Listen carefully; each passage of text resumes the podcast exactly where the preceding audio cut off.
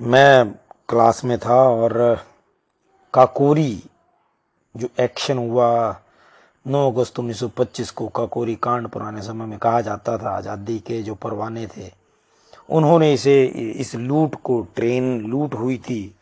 आ, अंग्रेज़ी सल्तनत का जो खजाना था उसे लूटने के लिए हमारे जो क्रांतिकारियों ने कदम उठाया था उसके बारे में मैं पढ़ा रहा था।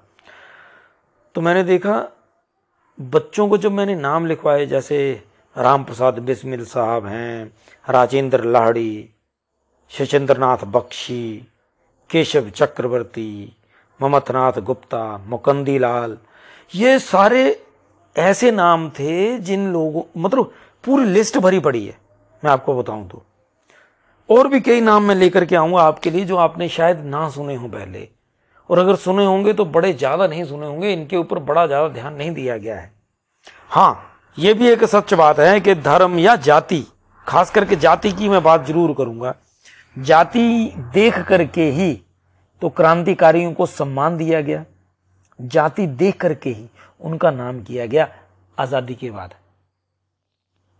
खैर, वो बाद में देखेंगे, लेकिन ये जो ककोरी कांड था, इसमें दस अभियुक्त मुख्य थे, जिसमें राम प्रसाद बिस्मिल साहब थे, पंडित जी। अशफाकुल्ला खान साहब थे, फिर मुरारी शर्मा, बनवारी लाल राजेंद्र नाथ लाहड़ी शचेंद्र नाथ बख्शी, केशव चक्रवर्ती बंगाल से थे तीन ये लोग। और जो पहले मैंने बताया वो शाहजहांपुर से थे।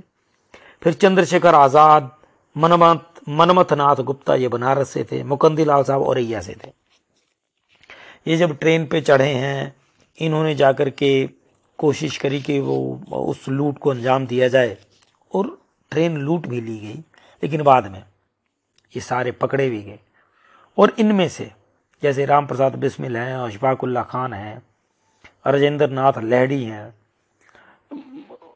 और मुकंदी लाल और जो कई हैं, इनमें से मतलब इनको फांसी हो गई। भगत सिंह या चंद्रशेखर आज़ाद से पहले ये लोग झूल गए देश के लिए। चंद्रशेखर आज़ाद बाद में उन्होंने खुद जब खुद अपनी शहादत दी उन्होंने बोला था कि मैं आज़ाद था, आज़ाद हूँ आज़ाद रहूँगा। ब्राह्मण परिवार से थे, उनका भी आज़ादी के बाद से को बड़ा ज़्यादा उनका सम्मान नहीं किया गया। उनकी माता जी की हालत काफ़ी बदतर रही।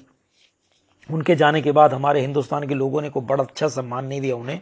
लेकिन राम प्रसाद बिस्मिल साहब रंगदे बसंती चोला जब उन्होंने लिखा है, वो भी अपने साथियों के कहने पे लिखा।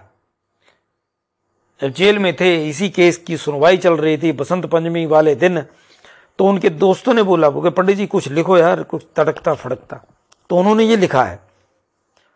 सरफरोशी की तमन्ना भी उन्होंने लिखा है।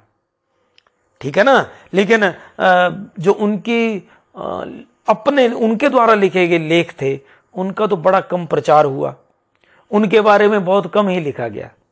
हाँ जो फ़िल्मों में भी गाए गए, उनमें भी कोई ना कोई बदलाव होकर के ज़्यादातर वो चीज़ भगत सिंह साहब के ऊपर कंसंट्रेट यानी केंद्रित करती गई और राम प्रसाद बिस्मिल, राजेंद्र लाहड़ी, और ये सब जितने भी हमारे अशफाकुल्ला खान साहब, इन सब की जो शहादत थी, इनको बुला दिया गया। उसका दुष्परिणाम ये है कि आज हम जब बच्चों को बोलते हैं, इनके नाम लिखवाते हैं तो बच्चे विश्वास करने के लिए तैयार नहीं होते। और ये हमारा दुर्भाग्य भी है। सरकारें तो ठीक ही थी नेता तो ठीक है, वो जाति देख करके, मज़हब देख करके, पार्टी देख करके सम्मान देते थे, अपने जो क्रांतिकारी थे, लेकिन हम हिंदुस्तान की जनता, हम लोगों को क्या हो गया था? क्या हम लोगों ने इतिहास नहीं पढ़ा? और अगर हमने इतिहास पढ़ा था तो फिर हम सच्चाई से छुप क्यों गए? हमने क्यों मुँह मोड़ लिया? देखिए राम प्रसाद बिस्मिल जी ने जब लिखा, मेरा रंग दे बसंती चोला मेरा रंग दे बसंती चोला, मेरा रंग दे बसंती चोला, मेरा रंग दे बसंती चोला, मेरा रंग दे बसंती चोला। इसी रंग में रंग के शिवा ने माँ का बंधन खोला।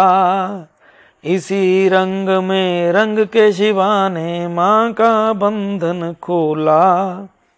यही रंग हल्दी घाटी में था प्रताप ने घोला।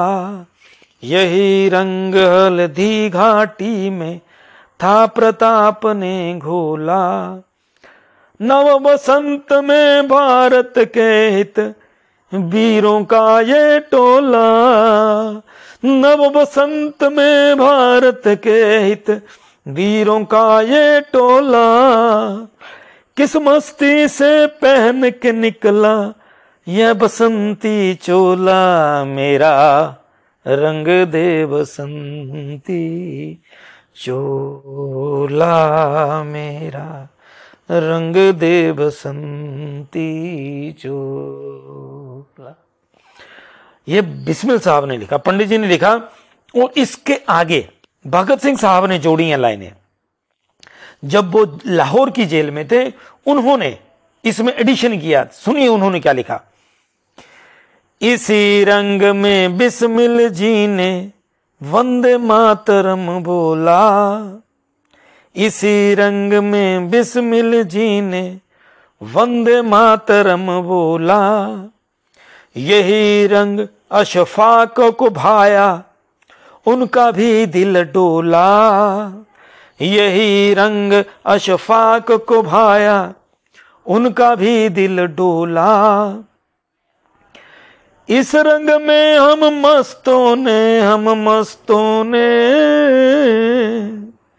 इसी रंग में हम मस्तों ने, हम मस्तों ने। दूर फिरंगी को करने को को करने को। दूर को करने को को करने को। लहू में अपने घोला मेरा रंग दे बसंती। चोला मेरा रंग दे बसंती, चोला। माए रंग दे, माए रंग दे बसंती चोला मेरा रंग दे, मेरा रंग दे बसंती। चोला माए, रंग दे बसंती। चोला। भगत सिंह ने कहीं भी ये छुपाव नहीं रखा कि बिस्मिल साहब और अशफाकुल्ला साहब, इन्होंने क्या उनके मतलब भगत सिंह से पहले वो फांसी के फंदे पर झूल गए। कहीं पड़ता नहीं है उन्होंने रखा हुआ। लेकिन भारत जब आज़ाद हुआ तो हमारी नेताओं की नीयत में बदनीति आई। उन्होंने फांसी और आज़ादी की लड़ाई, इसमें जिन्होंने हिस्सा लिया, उनको जो सजाएँ मिली, उनको उन्होंने कैटेगराइज कर दिया, जाति देख करके। और उसका दुष्परिणाम क्या निकला? आज हमारे बच्चे इन महान विभूतियों जो निस्वार्थ भाव से देश की सेवा कर रहे थे। अभी मैंने इनमें से किसी की भी जाति का ज़िक्र नहीं किया। आपसे प्रार्थना है, जिन लोगों के मैंने नाम लिए, अगर आपके मन में थोड़ा सा भी भाव रहे जाति सा तो इनके बारे में सर्च मारिएगा, कौन किस जाति से था। कभी देखिए तो सही। और आप पाएँगे कि जाति के आधार पर, पर्टिकुलर जाति के आधारों पर, इस देश में क्रांतिकारियों और जो देश के लिए शहीद हुए, उनके ऊपर राजनीति हुई, उनके साथ दुष्व्यवहार, दुर्व्यवहार, सोतेला व्यवहार हुआ है। मैं फिर आऊँगा इसी कड़ी को आगे जोड़ते हुए। जय हिंद, जय भारत बंदे मातरम।